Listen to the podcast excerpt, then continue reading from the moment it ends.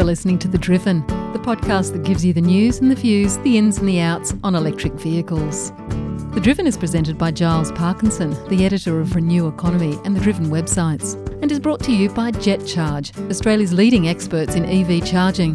Operating nationwide, JetCharge helps maximise the use of renewable energy and is paving the way for our electric future. Hello, and welcome to this latest episode of the Driven podcast. My name is Giles Parkinson. I'm the founder and editor of The Driven along with the sister site Renew Economy. Well, today we have a special guest. It's Bill Shorten, the former ALP leader, the uh, leader of the opposition in the last election campaign, currently uh, spokesman for government affairs and the NDIS. Bill Shorten, of course, you will remember, was the architect along with Mark Butler of the uh, Labor EV policy. And I do want to specify um, that uh, this interview was actually done before the federal government's announcement uh, this week of its future fuels strategy. So if you're wondering why we're not commenting about that, um, that's why. Um, but anyway, we caught up with Bill Shorten because he recently revealed that he became the first federal MP to access an electric vehicle, a Tesla Model 3, through the uh, parliamentary fleet of which all MPs have access to. The first one to get an electric vehicle, and we hope not the last. Anyway, without further ado, here's Bill Shorten. Bill, thanks for joining us. Hey, long time listener, first time caller. Well, thank you very much for listening in, and uh, thanks very much for joining this podcast. You're here today because we discovered just recently that you have got an electric vehicle, and that shouldn't be a momentous thing, but I guess in the current politics of Australia's sort of slow transition, it is because it was a first, and we'll get into how that came about. But tell us, start off, why did you want to get an electric vehicle? I want to practice what I preach. I'm a big believer in renewable energy as uh, the source of the jobs of the 21st century. Uh, I'd read a lot about Teslas, I'd seen some. At the last election, as leader of Labor, I took a policy to basically make our national highways accessible for people with uh, EVs. I wanted to put in a network of charging stations on all the national highways. Silly Scott Morrison attacked me and said that somehow putting electric charging stations on the national highways would end the weekend. Um, you know, really, that is uh, ignorance masquerading as an opinion. And um, but yeah. I thought I'd better practice what I preach. So I uh, butted heads with the department uh, to make my regular employer dri- uh, provided car an electric vehicle. So tell us, okay. So, so how did you decide on a Tesla? Did you go for a test drive? Did you have friends who had one? Um, what what what um, what prompted you to do that? Oh, I know people who uh, have had them, uh, and my kids were saying that EVs are important for the environment. Uh, but I had a neighbour who had a Tesla and he swore by it. And so I thought, okay, let's see if there's one which is not in the luxury car bracket. So not in the luxury car bracket, but something cheaper than that. Yeah. And uh, I wanted to learn about it and make a contribution. And um, we found the Tesla Model 3 was below the uh, luxury car threshold, which was great. Or at least the uh, standard uh, range plus uh, version of it is. Yes, yes, that's right. Yeah, yeah, that's right. The standard range plus, and uh, so as a result, it was um, uh, it's smaller than an SUV, obviously, but about the same price as SUVs, which MPs get. So mm. I thought, okay, let's try this. Let's go for the drive. Let's have the adventure. Oh, fantastic! And and how do you use it? You you, you drive it to work. You drive it. Um, yeah, I on the drive it everywhere. It's, yeah, drive it everywhere. Yeah. Uh, it's it's you're allowed to use it for your work and uh, personal use. It's your sort of necessary tool of trade. Uh, what has amazed me though is the cost saving to the taxpayer in petrol bills. I didn't realise what a cost of living device was the um, Tesla or an EV could be. I mean, objectively, I knew it on paper, but I'm seeing the lived experience. And if you're sick of paying petrol bills, EVs are the car of the future for you. Where are you charging it? Well, I'm very fortunate. Um, there's a Tesla fast charging station in Moonee Ponds, of all places, underneath my very office. but I um, also run it off uh, home. I, yesterday was Cup Day. It was a very sunny day in Melbourne. I have uh, finally got around to installing solar on my roof.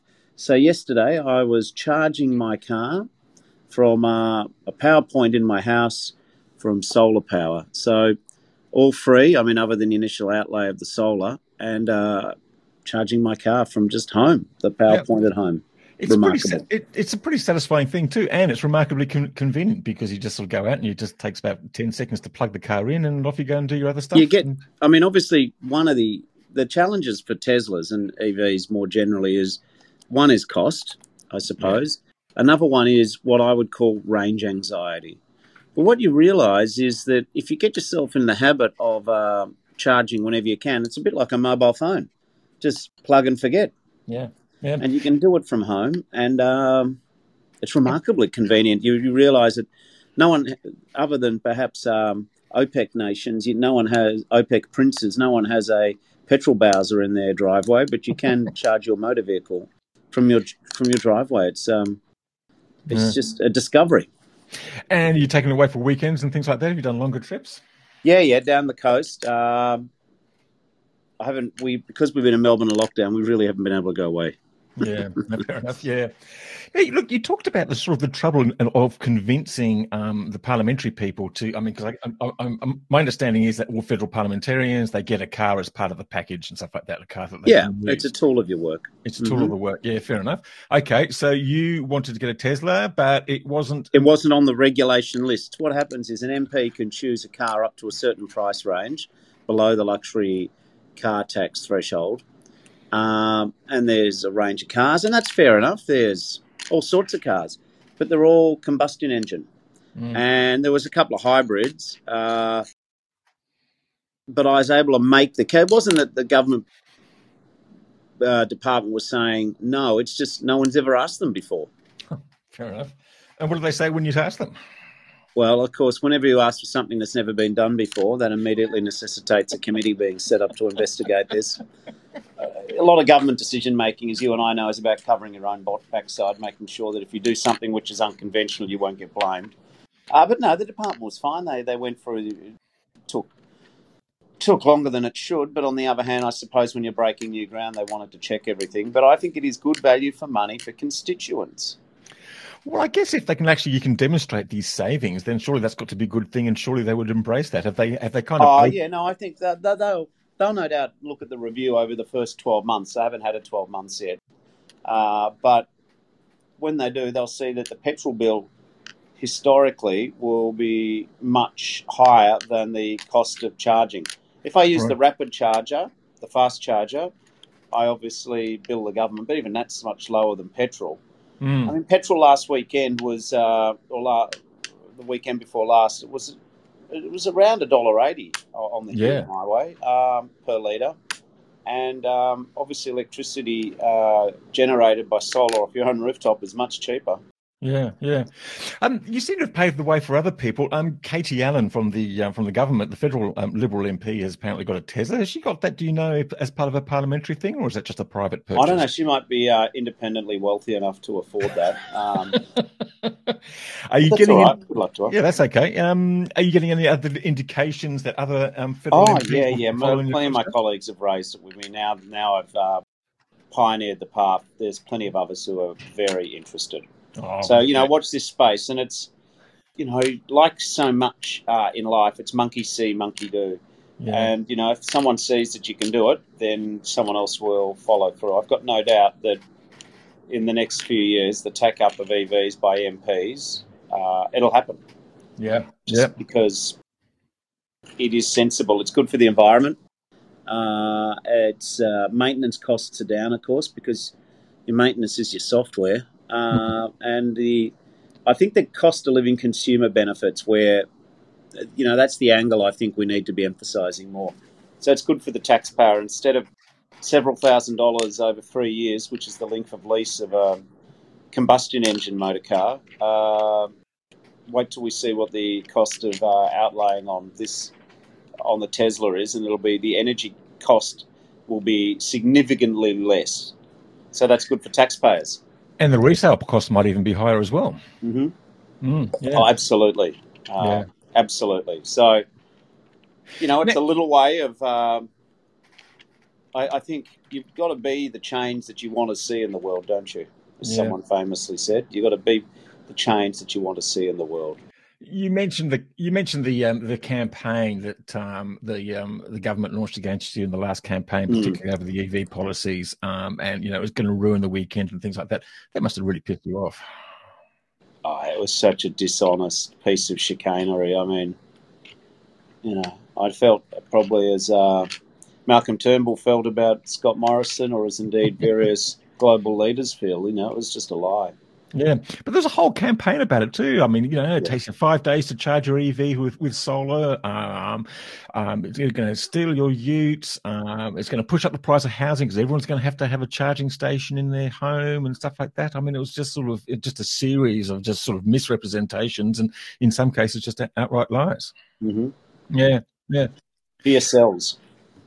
So, I mean, I, I've never worked in Canberra as a as, as a correspondent to the Parliamentary Gallery or anything like that. I mean, when you sort of hear people on the airwaves like that, when you pass these guys in, in the in the corridor, do you sort of growl at them and just sort of say that was absolute crap, or do you just sort of no, you're part of the game? no, it's not part of a game, but you'd be you're crazy to stay bitter, you know. Yeah, yeah. yeah. Uh, but it is dishonest, and I listen to the government now say they've never been against EVs, just against Labor's policy. Well, Labor's policy, the one I took to the last election, just happened to be the one which Joe Biden implemented for the whole of the United States two years later. Well, it's actually a reasonably rational policy too, because basically the focus was on leases and um, company fleets and government fleets, which where the economics of EVs are pretty um, well established already, even if it isn't yeah. for private individuals, and where you also get the added advantage of turnover, plus you get a second-hand market developing and we stop being the an automotive third world dumping ground for the cars that the rest of the world doesn't want to buy. Yeah, yeah. I mean, maybe there was an argument if there was when we had a domestic car building industry, but that wouldn't have been an argument against it. But maybe it might have been an argument for backing in the local industry.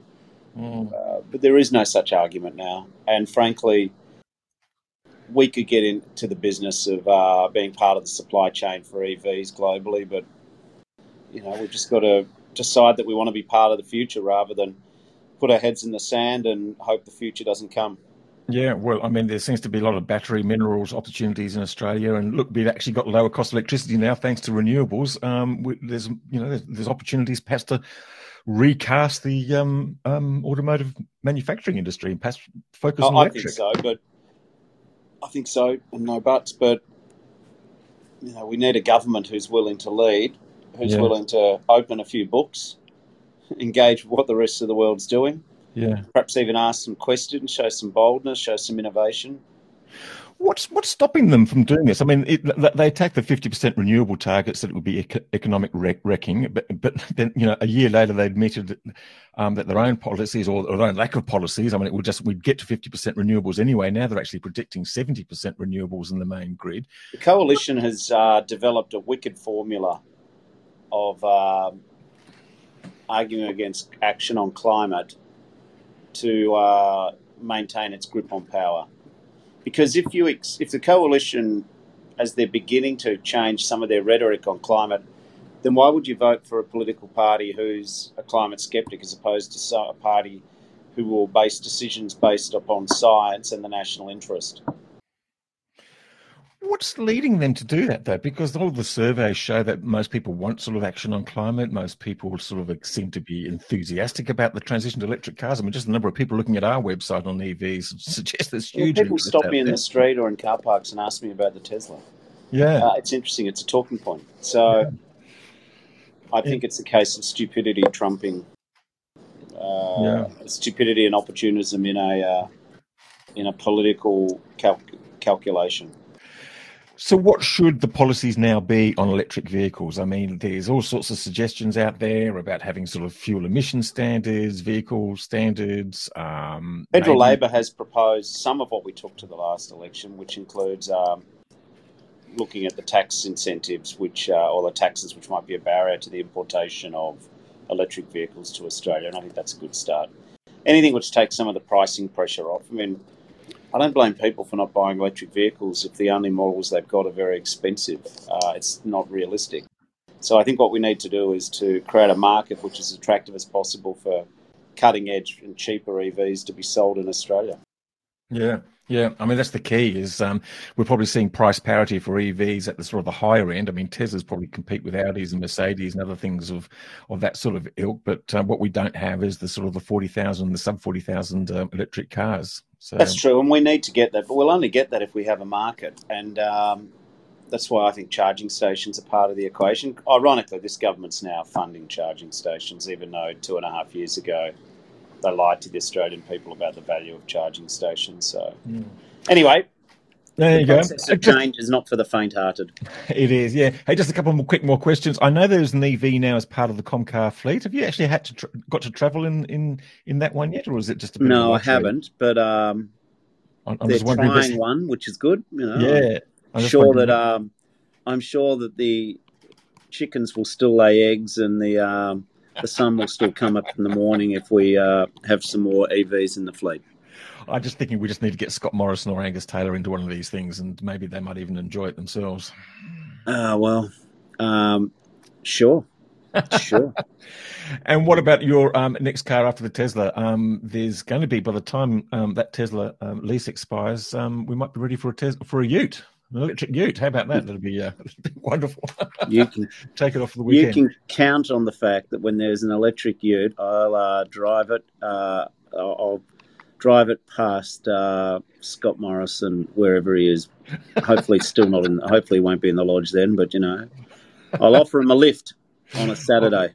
On a Saturday, yes. Go Sharkies or something, yes. Okay. Um, well, let's not let's not get carried away. I might just offer him a lift. Okay, that's fair enough.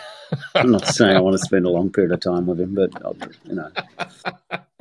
You can just drop him off outside the ground or whatever. Wherever he needs uh, to go. Wherever he needs to go. Okay. Well, look, Bill Shorten, congratulations on your purchase. I um, hope you continue enjoying it. And thank you very much for joining this podcast. And thanks, thanks, Giles, for uh, being an advocate for the future. Good on you. Thanks, Bill. Cheers. Bye. And that was Bill Shorten, the former Labor opposition leader and now spokesman for government affairs and the NDIS. That interview was recorded just before the federal government announced its. Uh, well, what could laughably called an electric vehicle policy. They've actually haven't even pretended it's an EV policy. They're calling it a future fuels strategy with the very useful acronym FFS. Um, and ironically, um, it doesn't actually have much for electric vehicles. It has another $178 million to be thrown at some charging stations in businesses and in homes. Although why 50,000 homes are chosen, uh, not the other 22 million um, that may need to have some sort of connection, is interesting. And I'm sure that uh, Bill Shorten would find it infuriating to hear Scott Morrison, the Prime Minister, sort of pretending that he never never criticised the EV policy and uh, demonised um, electric vehicles. Well, he did criticise the EV policy. He said that um, Labor would force people into electric vehicles and cars that they didn't want, and he's still sort of trotting out that same line, even though he's saying that he didn't demonise the cars, despite some of his silly comments about ending the weekend, about leads coming out of the fourth floor of apartment buildings and down to their cars, and goodness knows what else is very frustrating because, according to the federal government, uh, Australia may have uh, 30% of electric vehicle sales by 2030. I'm not really too sure who they are kidding because most major car manufacturers around the world say they're going to stop making petrol and diesel cars by either 2025 or 2030. So, exactly what sort of cars the federal coalition government thinks that Australians are going to be buying in 2030 is uh, beggars. Well, I'm not too sure what what they're really suggesting, but um, it's certainly very frustrating for everyone. Um, it needs a policy, it needs incentives for people to be able to uh, move over to electric vehicles. We need to get more cars in here at lower price. We need to develop a second-hand market, and we need things like fuel emission standards because without them, then there's no incentive for car makers to bring in efficient cars and electric cars, and we're still doing incredible damage to the health of um, our population. Not to mention the emissions and the extra costs for becoming a dumping ground of really dirty and efficient cars. So, anyway, I'd just also like to thank very much our new sponsor for the Driven podcast, Jet Charge. Um, welcome aboard. And um, I uh, hope you get charged up with their products. And um, we look forward to more regular podcasts coming soon. Bye for now. The Driven podcast was brought to you by JetCharge, Australia's leading experts in EV charging. Operating nationwide, JetCharge helps businesses and drivers find cost effective ways to charge their EVs. From home chargers to vehicle to grid integration to the largest EV charging projects in the country, JetCharge are paving the way for our electric future.